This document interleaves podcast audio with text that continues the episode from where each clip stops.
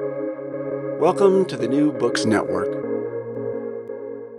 Welcome to New Books in Film, a podcast series on the New Books Network. I am your host, Joel Cherney. My guest today is Phil Rosenzweig, author of the book Reginald Rose and the Journey of 12 Angry Men, published in 2021 by Fordham Press. A business scholar, Phil describes the career of one of the giants in early television and how he wrote a teleplay and later a screenplay that is still studied in both legal and business executive circles for its depiction of the jury system and interpersonal relationships. We also discuss Phil's biographical study of Rose and how he compared to such writing giants as Paddy Chayefsky and Rod Serling. Welcome, Phil Rosenzweig. Hi, Phil. How are you? Doing fine, thanks. Thanks for having me. So, we are talking about your new book, which is scheduled to come out in October, but we, are doing this recording a little early, but that's okay. Um, the title of the book is Reginald Rose and the Journey of 12 Angry Men. It's published by Empire State Editions, which is an imprint of Fordham University Press. So, uh, I'm really excited to talk to you about it. Uh, as we get started, though, I want to talk a little bit about your background because you are not a film, TV, media writer uh, as a profession. You're actually a professor professor in business. So uh, let's briefly talk about that background and how you decided that a book on film or, or television too, and an individual like this was so important to you. Well, I first came across the movie 12 Angry Men when I was a business school student at UCLA back in the late 1970s. I had a professor who brought it into class and showed it one day. And it turns out to be just a, a wonderful example of interpersonal behavior, group dynamics. We had a, a terrific lesson about it, and I never forgot that. When I went on to become a business school professor, I was at different schools and I found out that my teacher at UCLA was hardly the only person who used this in class. In fact, it's very widely used, and I began to use it myself as a way for students to understand a lot about social psychology and group dynamics.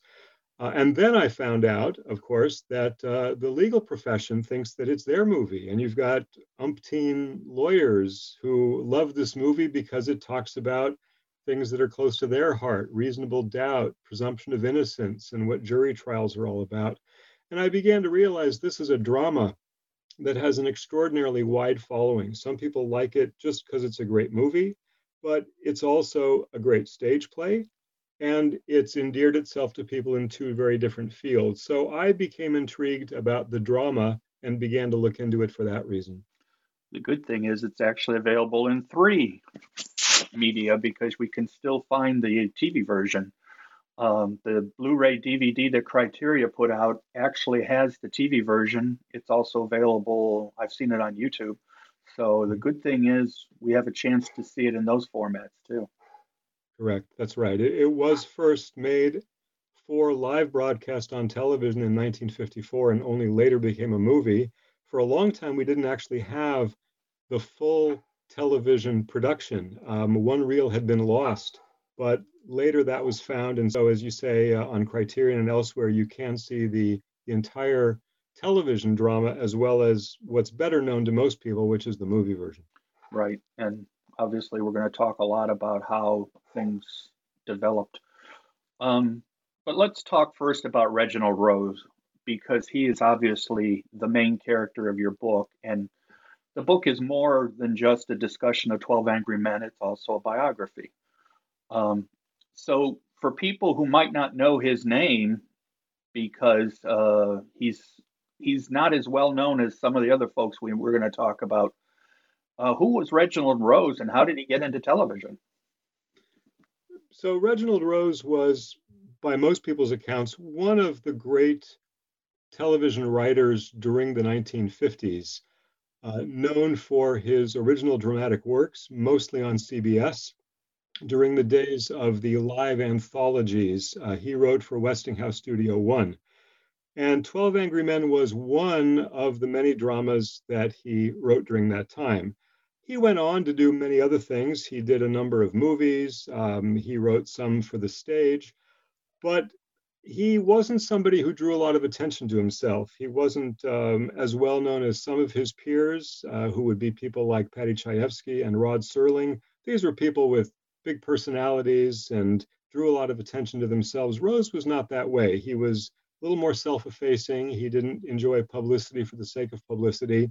So he has not been as well known as some of his peers. And in fact, when he died in 2002, uh, his obituary just described him as the author of 12 Angry Men. So this was probably his uh, clearly his his best known work that grew to become more famous than the man himself. And so as I got into the story of 12 Angry Men, I wanted to know who this man was, what motivated him, what his career was like, and I ended up writing what is, on one hand, the biography of the man, the writer, but with a special focus on this one work that went on to become more famous than the man himself.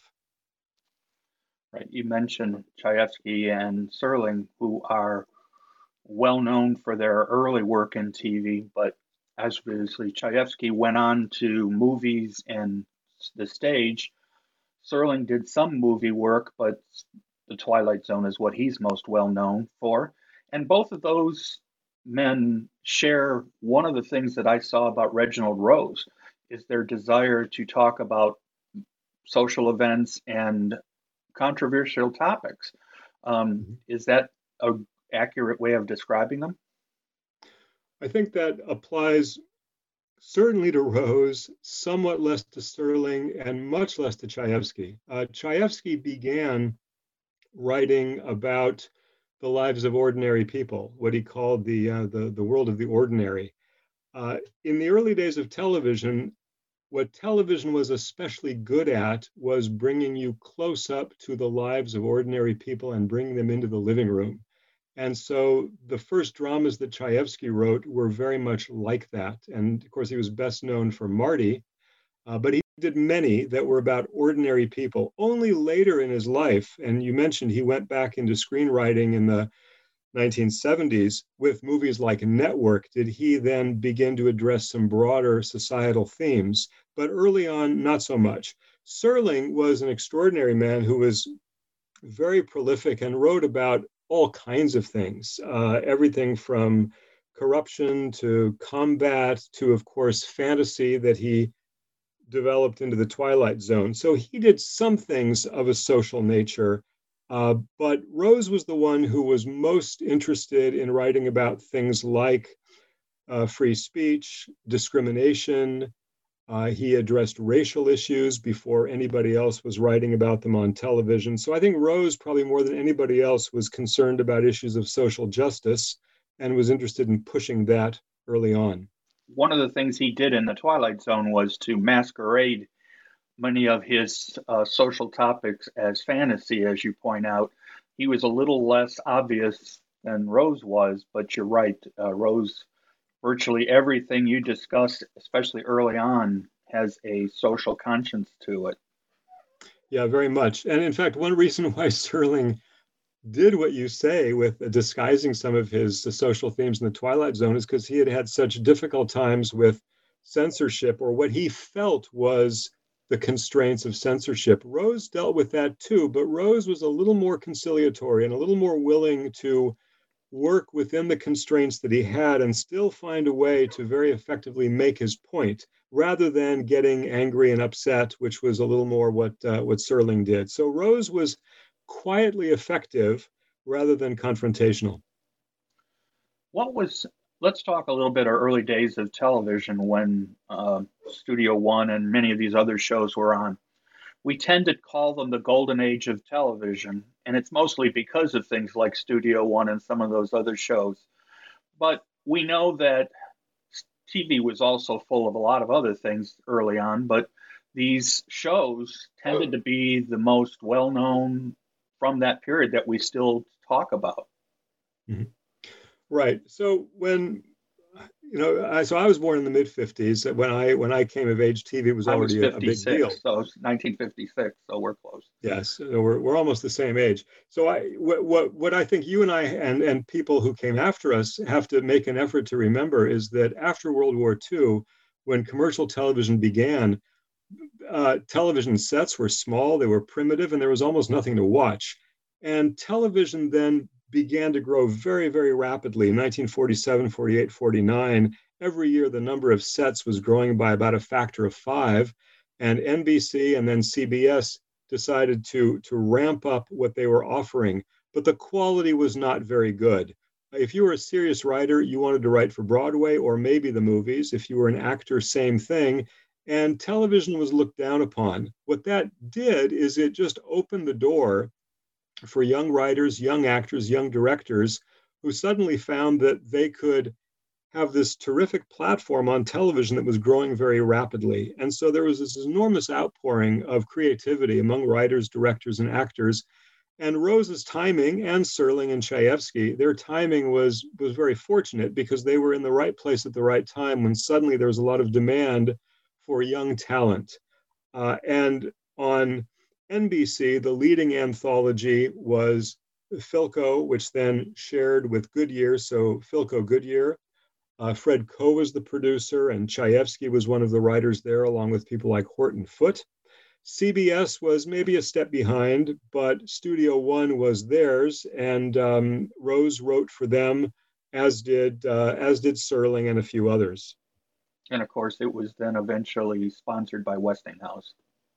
Yes, after one year, Westinghouse took over the sponsorship, uh, which had its good points and its bad points. And so, one of the things that goes on here is that early on, you can do almost anything. As sponsors come in, they're putting in money, which is good in some ways, but it also means they have expectations. They want eyeballs, they want viewers. And so, there was over time a bit of a winnowing of what you were allowed to do. Um, also by the mid 50s there was a push to move to film as opposed to live performance because live performances once they were once they were broadcast they were gone. Uh, you couldn't tape them and show them again. And so if something was good you didn't have an easy way to rebroadcast. And uh, also the movies wised up. They realized that they had been denigrating television but by the early 50s there were a lot of um, there was a decline at the box office because people were staying home watching television instead of going to the movies. So the movies then responded by playing to their strength, and their strength was color, widescreen, a big experience that television couldn't produce. So there was this very interesting competitive back and forth between the movies and television in those days. One of the things I read about the existing recording or video of film of 12 Angry Men from the TV version is what they did was they literally just took a film camera and and took a picture of the screen of a TV screen and recorded it that way. But there were technical issues they had to work through because the film didn't show it the same way because of the differences in transmission. Right. Yeah, those are called kinescopes, and that's all they had until they could do recording. Um, but eventually, the days of live anthologies uh, died out. The last ones were in the, well, there were many in the early 50s, but already by the mid 50s, the pendulum had swung the other way. Studios in Los Angeles, rather than making fun of television, began to court television. And so more and more TV shows were locating there and doing things for uh, that were filmed and then could be broadcast that way. Uh, but um, but Rose uh, began to write for television in the early 50s and uh, did a few other things before he began to write original dramas for Studio One. But he was, I think, quite fortunate that he came on the scene when there was this demand for new talent with new ideas, and he took advantage of that. Yeah, as a matter of fact, he didn't really have the writing background of some of the other people that were being used during this period. Some of the folks you mentioned from both NBC and CBS, he was mm-hmm. it was a little different for him. Mm-hmm. Yep, that's right. So obviously, Twelve Angry Men ends up becoming an important drama for him on the show on on Studio One, but it wasn't his first film that from a TV drama that he actually had other programs that became movies first. Let's talk a little bit about them. What was the first uh, of his dramas that he wrote for television that became a feature film? So, um, 12 Angry Men was the fourth that he did on Studio One. And the early the next year, he did a thing called Crime in the Streets. Studio One actually passed on that one. They didn't like the the theme, which was about a, a group of juvenile delinquents who want to, you know, commit a crime. So they said no, but Rose's agent shopped it elsewhere, and it wound up on the Elgin Hour. And Sidney Lumet happened to direct it on the Elgin Hour. And so in early 1956, uh, sorry, early 1955, you have 12 Angry Men, who was shown the previous September, and it won an Emmy. It, in fact, it won three Emmys. It won for for um, Best Director, Franklin Schaffner, Best Actor, Robert Cummings, who was in the lead role as Juror Eight, and for Reginald Rose. So he won. They won three Emmys, but Crime in the Streets, that came out in February of 1955, was deemed by the movie studios to be a better commercial prospect um, for whatever reason. They it had a bigger cast. You could add a romantic angle. Uh, there was something about it that seemed more interesting than 12 Angry Men, which, for heaven's sakes, it's it's 12 men standing around in one room having an argument. Well, what kind of a movie is that? So it was not the first. Um, Allied Artists, one of the second tier movie studios, chose and bought the rights for Crime in the Streets, which was then made into a movie the next year. Rose uh, was happy to have the sale, but as often happens to writers, once you've sold the rights to it, uh, it's out of your control. And they ended up doing things with it that he was not that happy with. He wanted Sidney Lumet to direct the movie. They went with Don Siegel, who had just done Invasion of the Body Snatchers. So it was not a great experience. But when there was an opportunity a year later, or, or sorry, a few months later, to make a movie of 12 Angry Men, then uh, he was very pleased and pushed hard to get Lumet to direct that one. That was that, that's another point that we want to talk about early on is Sidney Lumet, because he obviously became a well-known director over time, but 12 Angry Men was his first film, and it actually, in many ways, created his method of filmmaking. Almost every film he made after that, he used some of the same concepts, such as trying to stay, you know, stay on budget, plan out as far as you can, and rehearsing. Well, the, the planning the shots in advance came from his background in television because in live television, you have to plan the shots in advance and you cannot light each shot uh, but you have to be very adept at planning the shots in advance. So he did take that. Uh, Lumet had been in television. He knew Rose from television, but any director, the natural step is to move into feature films. The problem is getting your first one. I saw an interview with Lumet where the the interviewer said, you know, you you've done so many films on themes of justice, you know, Serpico and others. Uh, was that what drew you to 12 Angry Men? And he just laughed. He said, No. He said, Your first movie, you say yes. Uh, it didn't matter what it was going to be. If somebody wants you to direct a feature film, you direct a feature film. But Lumet did a brilliant job with it and brought on board as director of photography Boris Kaufman, uh, who had done On the Waterfront and was very good at this kind of gritty black and white feel. And the two of them had a real vision for 12 Angry Men that I think um, is one of the most impressive factors of it. I know I watched it two days ago just in prep for this. It's been a while since I'd seen it. And one of the things that I was over, it was just unbelievable how, in many ways, modern his filmmaking is. For example, and you pointed out in the book that as the as the movie gets gets farther and farther along, he tends to cut quickly. So you have a lot of quick cutting, which back then we're always led to believe wasn't the way you, most films were made, that they tended to base on longer shots. But he quickly figured out that in order to heighten the tension, he had to do that.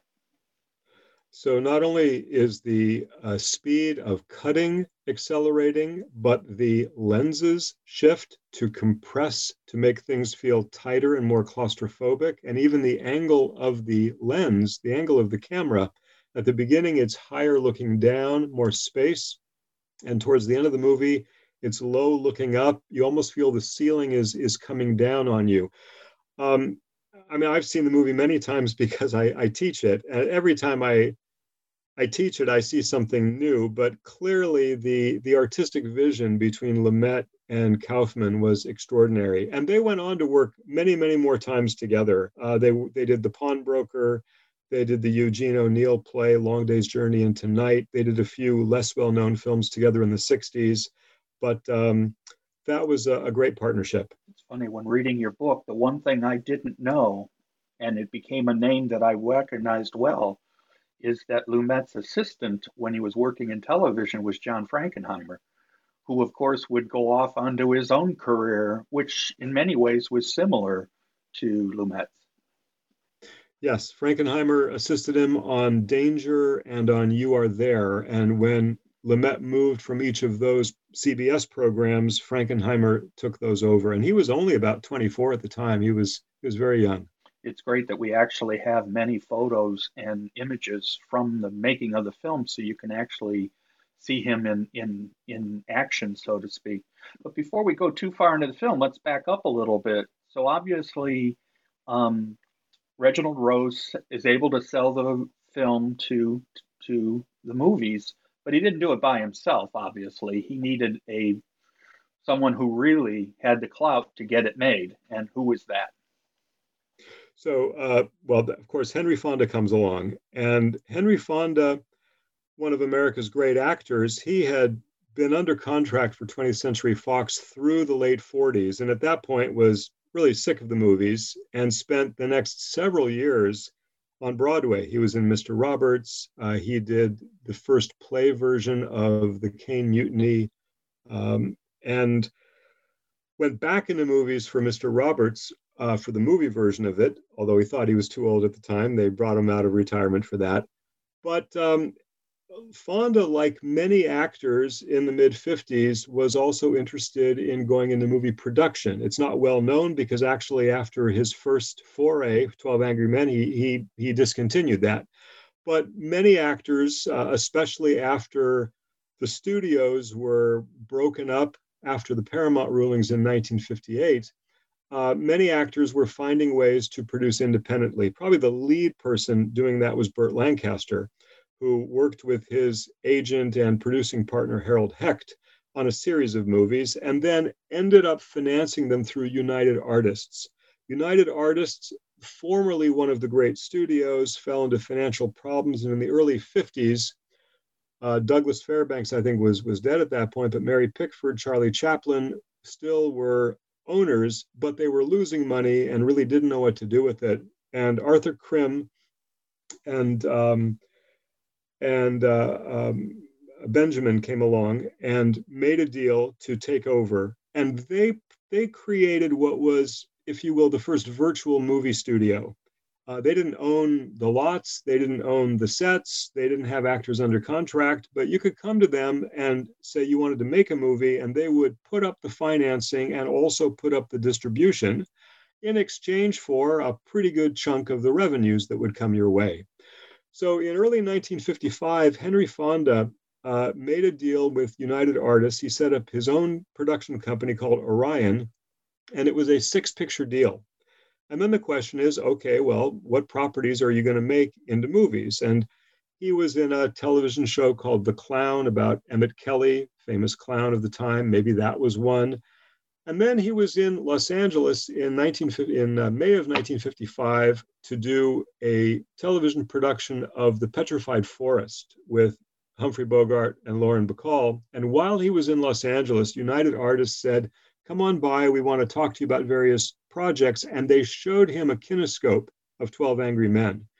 They had seen it. Uh, and this is something, Joel, that is one of the things I found in my book that's different from common wisdom. Common wisdom says Fonda saw the show and wanted to make the movie, but couldn't get a studio interested, so he went to United Artists. It's exactly the opposite. Uh, we know it's clear that Fonda didn't see the movie, the TV show when it was first broadcast because he was in the middle of the Pacific Ocean at the time. He was filming uh, Mr. Roberts in September of 1954, and he might have heard of the show. He might have seen that it was well received, but he didn't actually see it until United Artists showed him the kinescope. And when he saw it, he loved it. And he said, Ah, Juror 8 is a character that I can play Fonda actually had portrayed many characters with concerns about justice, from young Abe Lincoln to Tom Joad in The Grapes of Wrath to the character he plays in the Oxbow incident. And so Fonda then decided that he would like to make this as a movie, and he approached Rose, Will you co produce with me? And we will then get funding, financing, and distribution from United Artists. And that's how it came about. So obviously, Rose was very must have been very happy with the way things were going. Although I noticed that the original production budget basically meant that Rose and Fonda and other and some couple other people weren't getting paid very much early on or at all. Well, yes. Um, it's sometimes said that Fonda put up his own money. No, he didn't put up his own money, but he did agree to defer his entire fee. Rose, a little bit different. Um, he was to earn $60,000, which for a young man earning 20,000 a year uh, in television, that was really good. However, 45 of the 60 was deferred. So Rose was paid $15,000, which was very good. And it's what other screenwriters were getting for rights to their property and for the screenplay. But the 45 then was held back. And you would only get that, and Fonda would only get his 175, because of course he was a big star, if the film made money. And my gosh, uh, the number of times that UA took a bite out of the apple before you got the core, they took 30% off the top. That was their flat fee. Then they recovered all of their out of pocket marketing expenses. Then they recovered all of the production costs. And if there was anything left after that, that was called profit and it was shared a few ways. Uh, first, paying the deferred fees, and then if there was anything more. So Fonda did risk a lot. It's he could have earned nothing. As it turned out, it was about three years before the movie broke even. Uh, it was not a commercial success when it first came out. And we were going to talk about that, but one of the things that I found interesting in your discussion was how Rose, knowing that this was going to film now, went back to the original and said, okay, how do I change this first off to lengthen it? Because the obviously the TV version is only like 50 minutes long and the film is just over an hour and a half, but also think about the ideas of how to make it more movie, you know, make it visual yes. in a bigger way. Yeah. So one of the things I, I do in my book, because my research took me to the Reginald Rose papers at the University of Wisconsin, and you can find there the original outline, the first television script that was too long, the shorter one that they actually performed, and then the first, the second, and the final shooting script of the movie screenplay. And what's really fascinating, and I, I try to document this, is what was added, what was changed, how some characters were changed, uh, what, what was added and, and deleted, and so forth. But one of the things they did not do, Joel, to say to make it more movie like, uh, Rose and Fonda had a choice. We could have flashbacks. We could show flashback to the crime, flashback to moments in the trial, flashback to the relationship of the boy with his father. We could flashback to all kinds of things. Why not? We have the ability to do that in a movie. But both of them independently thought, you know, the power of this drama comes from how it moves in real time without dissolves or flashbacks or breaks. Let's not do that. So let's add some things to, to fill it out, but let's not have those kind of movie-ish flashbacks and other techniques. And they stayed very disciplined on that, and they both agreed on that. So they they were never tempted to change much. The only things that they did that make it at all different from the play you might see when it's performed is there are two shots at the very beginning. You see the exterior of the courthouse, and then you're taken into the court building, and two shots at the very end when two of the jurors come out and chat. That's Henry Fonda, juror eight, and Joseph Sweeney, who plays uh, juror nine. And then a final shot, wide vista of the jurors walking down the courthouse steps. Those were added, but otherwise, and, and they were added, but they do not violate the notion of unity of time. They are completely in sequence. There's no flashbacks. One of the things I noticed from watching it, you discuss it in the book too, although I hadn't gotten to that point before I'd read watched the film uh, again was the whole way the film goes from the outside in and then reverses.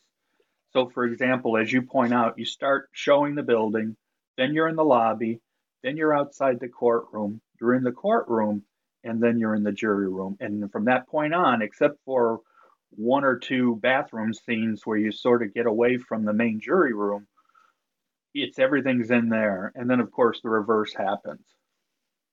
That's right. Um, and I think one reason why they have that very first shot looking up at this enormous courthouse with its huge, massive columns is they're conveying something about the power of the institution and the power of the judicial system. And the inscription at the top is uh, a quote from George Washington about the administration of justice. But the movie says, I think what it's saying is you can have the biggest, strongest columns you want and the nicest law books that you want, but the administration of justice comes down to human beings. And so the movie is not about the big columns and the big temple of justice. It's about these individual, fallible people working together to try to bring about a just uh, conclusion.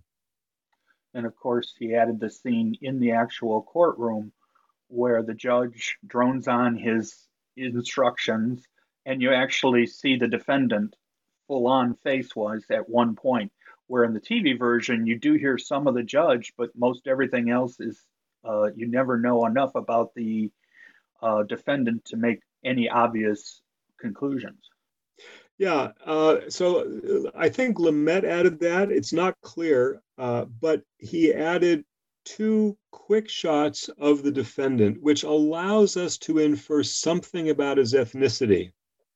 The screenplay and the script that Rose wrote has nothing about his ethnicity. You know that the jurors are, are white men and they're talking about those people. So there's something about a different ethnic group, but we really don't know who it is. When Rose first wrote the outline, he gave names to the uh, defendant and the defendant's father. They were Jack Davis and Harry Davis. The, the jurors didn't have names because he figured there's no way I can give all these people names. But a little bit later, before they did the television show, even those names dropped out. And I think it's significant also because there's nothing that suggests ethnicity. Now, when people see the movie, they look at the young man and they think, well, he's probably Hispanic. Okay, 1957 New York. Mm, this is the time of the Jets and the Sharks and and West Side Story. Maybe he's Puerto Rican. Well, maybe he is, but it's never said, and it doesn't have to be. It could be, you know, uh, make up your own. And and curiously, and I also mentioned this in the book, it's a lesson that Rose learned from his previous uh, Studio One drama called Thunder on Sycamore Street, which was which he wanted to have about racial discrimination. He wanted it to be about a black family that was hounded out of its neighborhood by by whites, but um, CBS wouldn't let him do that, and so unable to talk about uh, racial groups in explicit terms, he may he turned the the fellow whose family was kicked out into an ex-convict but everybody who watched that knew this was not about ex convicts. And the lesson that, that Rose took from that is actually if you don't mention the ethnic group, it's more broadly applicable rather than less applicable. So whereas Serling bristled at what the constraints put on him, Rose found a way to say what he wanted to say within the constraints imposed on him, and in fact find a way to uh, make an even more powerful message.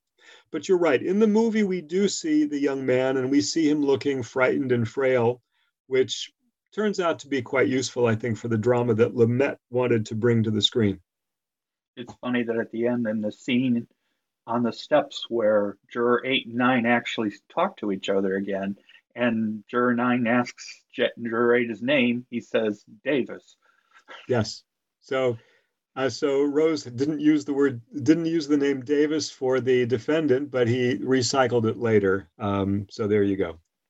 So the film was made in six weeks. Is the six weeks of work is what you say, but what happened over the first two weeks of that? So the first two weeks were given over to rehearsals. They rented um, the Steinway Hall uh, in Midtown. And this was something that was actually quite unusual for most motion pictures. And it was one of the things that Fonda had found very frustrating about being a movie actor was that you don't get a lot of chance to rehearse.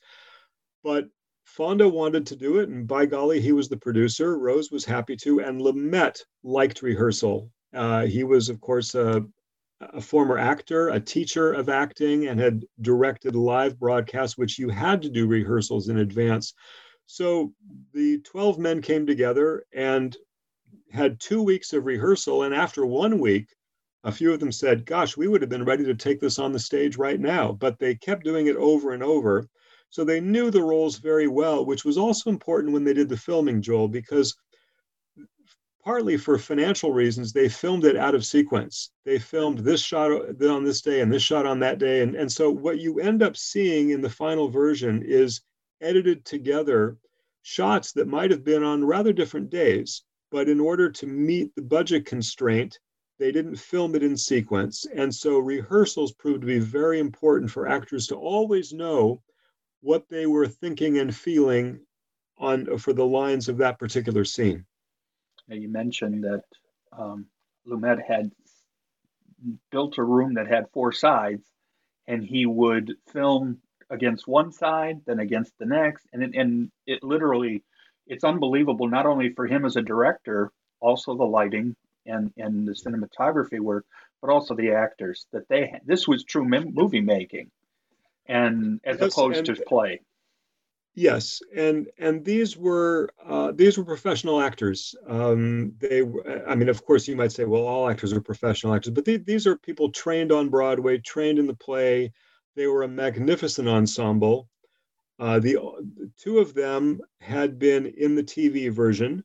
Joseph Sweeney and George Voskovec, who played jurors nine and eleven, and juror ten, uh, Edward Arnold, was in the TV version and should have been in the movie, but died suddenly just uh, a few weeks before rehearsals. And Ed Begley, who we all know is this wonderful juror number 10, wonderful, I, I use that word advisedly because he's a, a very disturbing, unpleasant bigot, but he plays it wonderfully. Uh, he was brought in very late in the game. But then you had some people uh, who had known Lumet from television, the E.G. Marshalls, the Martin Balsams, um, Jack Warden, and so forth. So it's a wonderful ensemble cast. I was thinking as I was watching the other day where E.G. Marshall's character at the end, when he's finally starting to think, well, maybe he's wrong.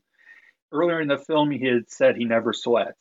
And yet yeah. at the end, you can see the sweat up on the top of his forehead. And I'm saying, now that's unbelievable that they were able to it's unbelievable how pre-planned everything had to be.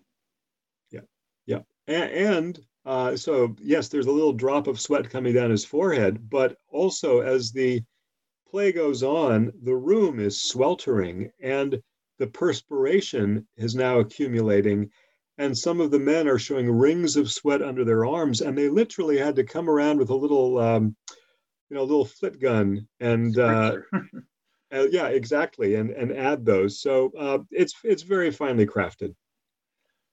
So he gets the film done in six weeks on budget, um, and it's very quickly turned around. I mean, when was it scheduled for release? So it was released in April of 1957 and uh, was released, uh, you know, at a time when Hollywood was turning out, you know, hundreds of movies a year and the box office was dominated by these big spectacles in color around the world in 80 days the 10 commandments and funny face comes out in early 1957 and you've got uh, you know audrey hepburn and fred astaire dancing on sets. And the whole attention of moviegoers was towards those kinds of things.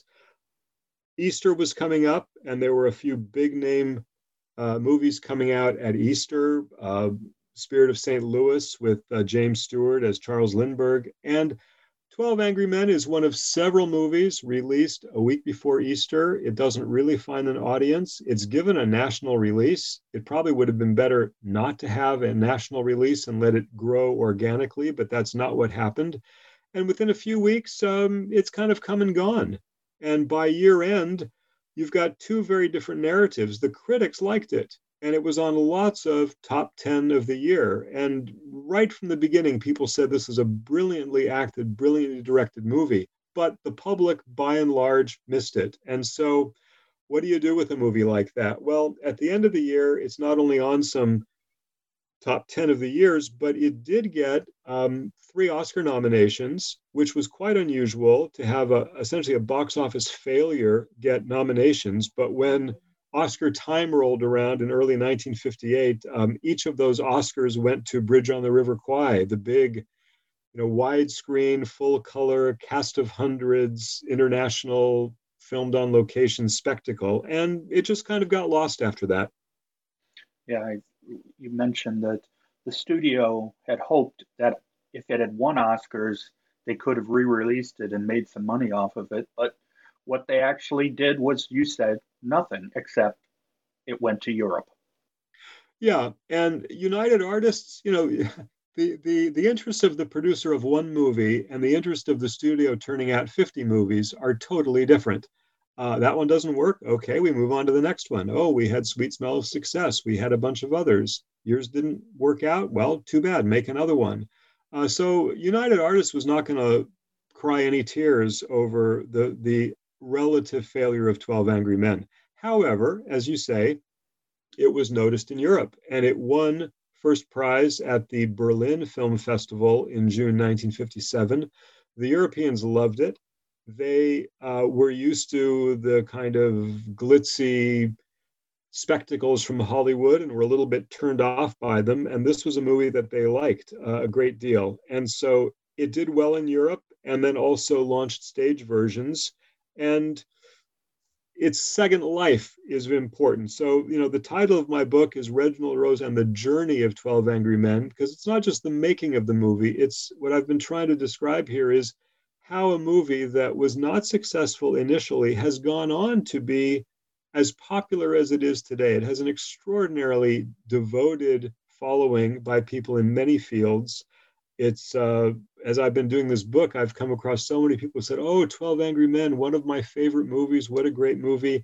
It has a following that that goes way, way beyond the commercial success of the movie in the late 1950s. It's really resonates and strikes a chord with people over the uh, over the decades. And as you pointed out, and of course Europe probably helped this. It it eventually did make its money back, made enough profit that everybody got their deferred payments, but that was pretty much it for it at that point. Yes, and by then all the principals had long since moved on. I mean, as soon as they wrapped the last shot, it's like, okay, what's your next gig? I'm off to this, I'm off to that. Okay, see you later. Nobody thought hey, you know, when this comes out, people are really going to take notice. That's that's not the life of a working actor then. Lumet got a lot of credit as director and immediately signed a, a multi-picture deal with RKO, and he was off doing his thing. Rose uh, was still writing for Studio One, and then did a number of other things as well. But you know, nobody really thought they had made anything great. Uh, but over the years, it has grown in reputation. And as I said at the very beginning, has a very deep following among legal professionals who love the movie, among people in the field of management. And it's also been an extremely successful stage play, both by professionals and by amateurs, and is remade around the world. Uh, even in the last 10 years, there have been some extremely good remakes of the full length movie in Russia, in China, in India, and so forth. And of course, many of the men who were in the film we see with even greater roles going forward, some of them with Lumet. Lumet was one of those directors who liked working with the same people regularly. And it you, you see them over and over again. Of course, somebody like a Jack Klugman who was just getting started in 12 Angry Men and some of the others would the younger people would go on to great careers and some of those who were a little older and been around actually continued quite a bit. And i think about people like marty uh, like Balsam, martin balsam and uh, a couple other people who you see in other films regularly from that point on. Sure. That's that's exactly right. Yes. So moving back to reginald rose now let's back up again. Or not back up go forward with him obviously, he did not do much of anything in films going forward. Um, most of what he did the rest of his career was television. And of course, probably the second thing he's most well known for is the TV series The Defenders, um, which luckily we actually can see episodes of that now. The first season's out on DVD. So if you really want to see some of those, you can see those. But mm-hmm. What led to him being able to become what we would call a show, the showrunner of The Defenders? So after Studio One ramped down about 1957, uh, Rose by that point had established his name and he did a few movies for Walter Mirisch and he did a few more uh, dramas on television. But he was also uh, reluctant to move to Los Angeles. He really didn't want to work there. He was a New Yorker and wanted to stay in New York. And Herbert Brodkin, who had been one of his producers on a number of shows, felt the same way. And Brodkin was committed to uh, having good television from New York. And the two of them decided to work together and they got funding for a pilot based on the last of the original dramas that Rose did for Studio One, which was called The Defenders. And um, that was with uh, Ralph Bellamy as the older lawyer, and his son was played by William Shatner, who was just starting out. Well, they did a pilot, and uh, I, I, go into some of the details of the, the, the the curious circumstances that led to it being approved, but it did then get approved as a primetime full series to begin in autumn of 1961, and it ran for four years. And during most of those four years, Rose was the creator and story supervisor, which meant he was now not the person submitting ideas for scripts. He was the person receiving the ideas for scripts and working with an editorial team to have a one hour script um, 30 times a year. And it was uh, an extraordinarily taxing job. He wrote some of them, but he was also shaping other people's stories.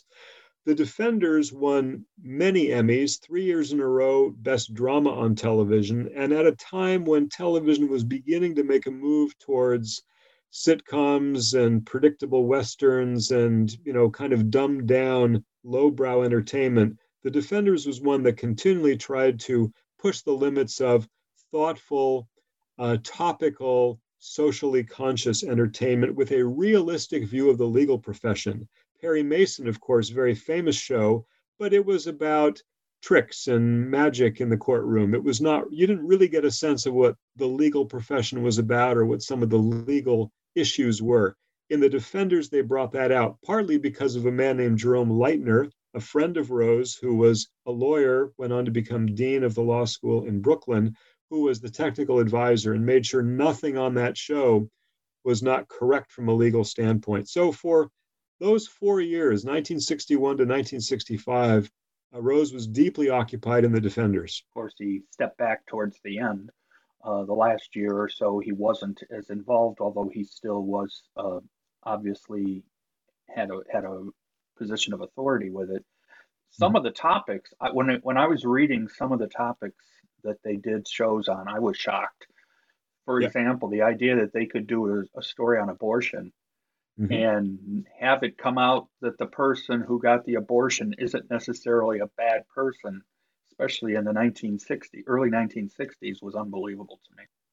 Yes, uh, and there was some resistance by three sponsors, and they did have to get a different sponsor for that program, and there were a few I think 13 local affiliates around the country who didn't show that particular show, but CBS stood behind it. And, and remember now, this is 1962. This is 11 years before Roe versus Wade.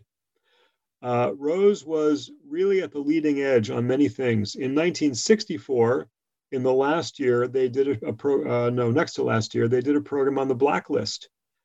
And this was the first time that somebody had used a television show to talk about the injustice of the blacklist that had, of course, pervaded network television in the previous decade. And the wounds were still very raw at that time. He didn't wait another 10 years uh, and write, uh, you know, a bittersweet comedy as as happened in the mid '70s.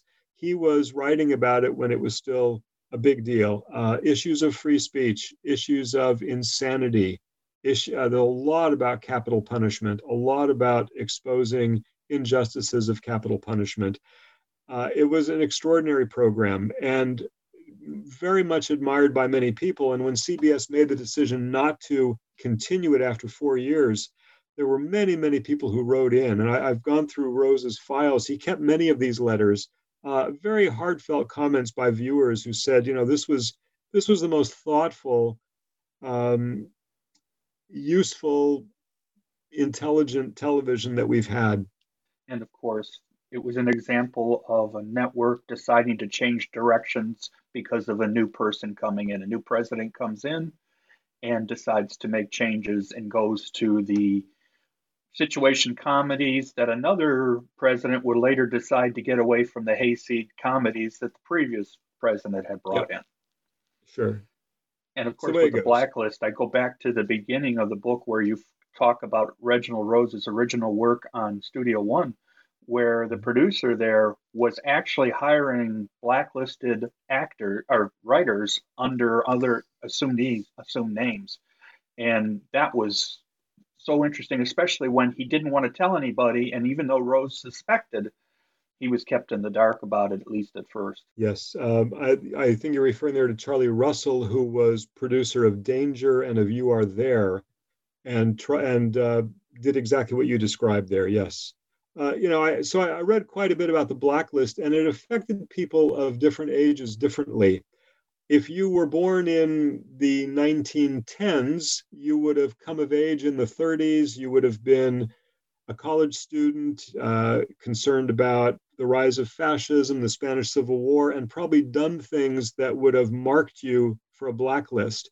But if you were born in the 20s, as Rose was, as Serling was, as Lumet was, you were a little bit younger and you might have gone to college, but you might have been in the military and you served honorably. And then you come out into the teeth of the blacklist and you're looking around, and a lot of people you know and like and admire are being harmed, but you're young enough that this has not directly affected you. But it poses a big moral question because you just go along with things or do you try without causing great damage to yourself to use your position to expose this. And that's what Lumet and Rose and others did. They didn't take it on head on, but they found ways to expose these practices and uh, argue for social justice in using the platform that they had. So then, after the defenders, um, Rose largely starts to cut back to basically retiring, I guess you could put it that way, because he pretty much never he doesn't do much more work, does a few things here and there, but pretty much that's it. And in fact, you used the word recluse towards the end of his life, where he basically didn't want to get involved in anything, and he's other than some of his writing, as we we, we could talk about related to some of the play. Uh, you know, the, the adaptations for the play of Twelve Angry Men. Um, that Rose decides it's it's his time is done. Yeah, uh, it's a little more complicated than that. He did try several times in the late 60s and even into the 70s to come up with the idea for a new series. Uh, but I think things had moved on. I think that what his his style of writing, his approach was maybe not in keeping with the times.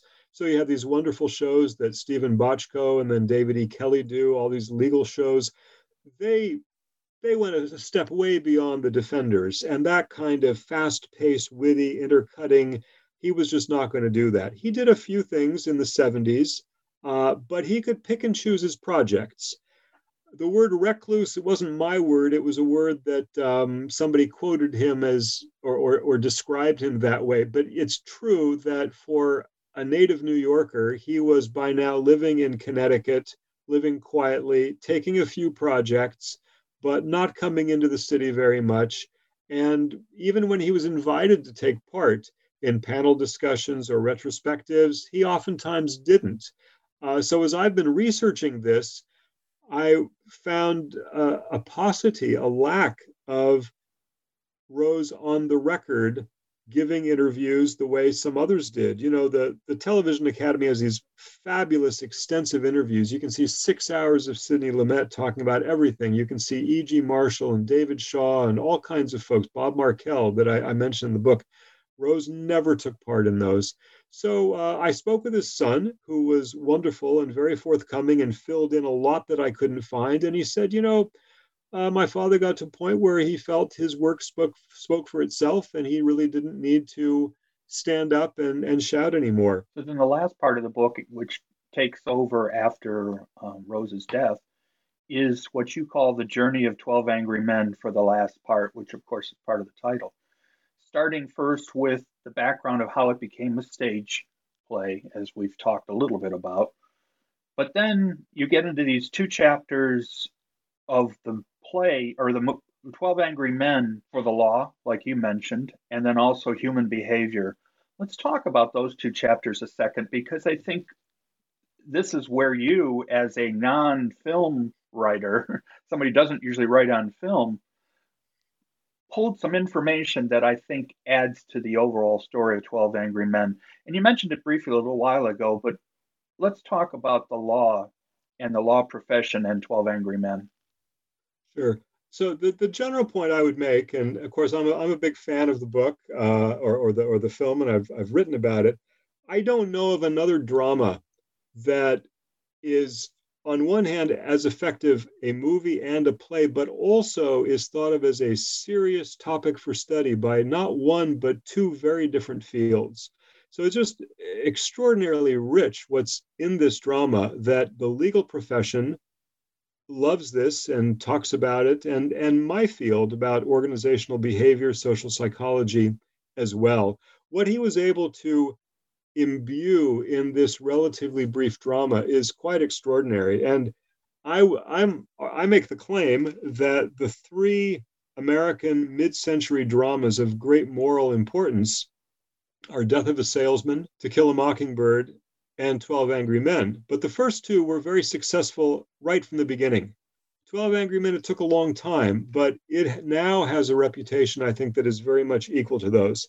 So, in the field of law, well, there are there are courses that uh, refer to it for rules of evidence and how to think about reasonable doubt and what the proper behavior of a jury is. There have been special issues of uh, law reviews that have looked at many different angles, the legal perspective on 12 Angry Men. And it is a drama that has inspired many people to go into a career of law. Uh, in 2010, a year after she became a Supreme Court justice, Justice uh, Sonia Sotomayor was asked by Fordham Law School to pick a film for screening and discussion. The one she picked was 12 Angry Men, which she said when she was a young woman, still unsure of a career direction, she saw the movie and it inspired her. Now, as a as a prosecutor, she also knew that when you talk to prospective jurors, you better make sure they understand that their job as a juror is not well represented by what you see in 12 Angry Men. Uh, you are not, as a juror, supposed to conduct your own investigation. You're not supposed to do your own simulation. You're supposed to respond to what is presented to you. But at a symbolic level, the legal profession or bring your own knife into the room. Yeah, you're not supposed to bring. You're not supposed to go to the scene of the crime. You're not supposed to, you know, do your own, bring a knife in, and, and so forth. But at a symbolic level, that you bring together 12 ordinary people without a legal background and expect them to, to do their best to deal with one another, to deal with their prejudices, to think about their responsibility, uh, at a symbolic level, it's extraordinary. And the movie captures that very well. And then you mentioned the human behavior as part of it, which you said is uh, important to your field. Um, but just the way people react to each other, um, especially total strangers. They've been around each other for six days, I think, for the trial, but other than that, they know nothing about each other. And yet, by the end of the film, you can tell that they learned a lot and have a better understanding not only of others but of themselves. Yes, uh, and uh, Reginald Rose never studied psychology or social psychology. He had one year of college and it was a business course, but he understood a lot about human behavior and the way people interact, issues of conformity, issues of affiliation and repulsion and transference. There's a lot of concepts in social psychology that are brilliantly displayed. So much so that uh, I, I, had a, a colleague of mine who had done his PhD in social psychology at Yale, and he told me in one of his graduate courses, they were asked to watch the movie and then write down as many things as they could see. And that was an exam. And you would almost imagine that the drama had been written to showcase as many concepts from social psychology as possible. Of course, it wasn't written for that, but Rose was so astute and had such a nuanced understanding of how people act individually and in group settings that it lends itself to that. And that's that's where I first encountered this movie, and it's what I still uh, teach and, and I must tell you, it resonates just as well today with people from all around the world. Uh, based in Switzerland, I, I teach executive courses. I've had people everywhere from the Arab world to Brazil to Japan to Switzerland, and uh, the the impression it makes is is truly extraordinary. So, at the end of the book, then you say to yourself, "I've I've come to a better understanding not only of Rose but the film." and the and in his writing and all of his work and that particular work. How did you enjoy by the end dealing with film writing, writing about film? Well, uh, so Joel, I, I'm not a professional, but my gosh, I've loved movies my whole life. Uh, and I'm a little bit of an amateur historian. And so to go on a, a, quest to understand the history of something that brings me into American social history, politics, film. It's been a it's been a blast. I've really enjoyed it, uh, and that's that's been a lot of fun to see also the different versions of the script from the very first outline to the television to various versions to see how the screenplay developed and then to learn about some of the technical issues between Lumet and Kaufman. That's been wonderful. So to me, it's been an education and uh, it's been a lot of fun. So, as I said to you at the beginning, my favorite types of film books are the ones that ref- that basically revolve around one film, from be- telling the story from beginning to end, and also those that are biographical, particularly about people we may not know much about or we don't know a lot of useful information about them and this book combined both. So I have to tell you that I, I really enjoyed it. it. it. is one of my favorite films, yes, along with other people. And I have to tell you, this book did a wonderful job of telling the story. And I think you should be proud of the work you did because it, it just presented so much great detail. And and I hope um, you continue to consider writing about film or TV or other things that might fit within your um, profession because I think business and those kind of issues are still very important. There's a lot out there that are worth writing about, particularly in media. So I really want to thank you for joining me. Well, thank you very much. It's been my pleasure. Appreciate it, Joel. Thank you. As I mentioned during the interview, this book is definitely geared to both an academic and popular audience. This is Joel Cherney, and I will be back soon with more new books and film, a podcast series on the New Books Network.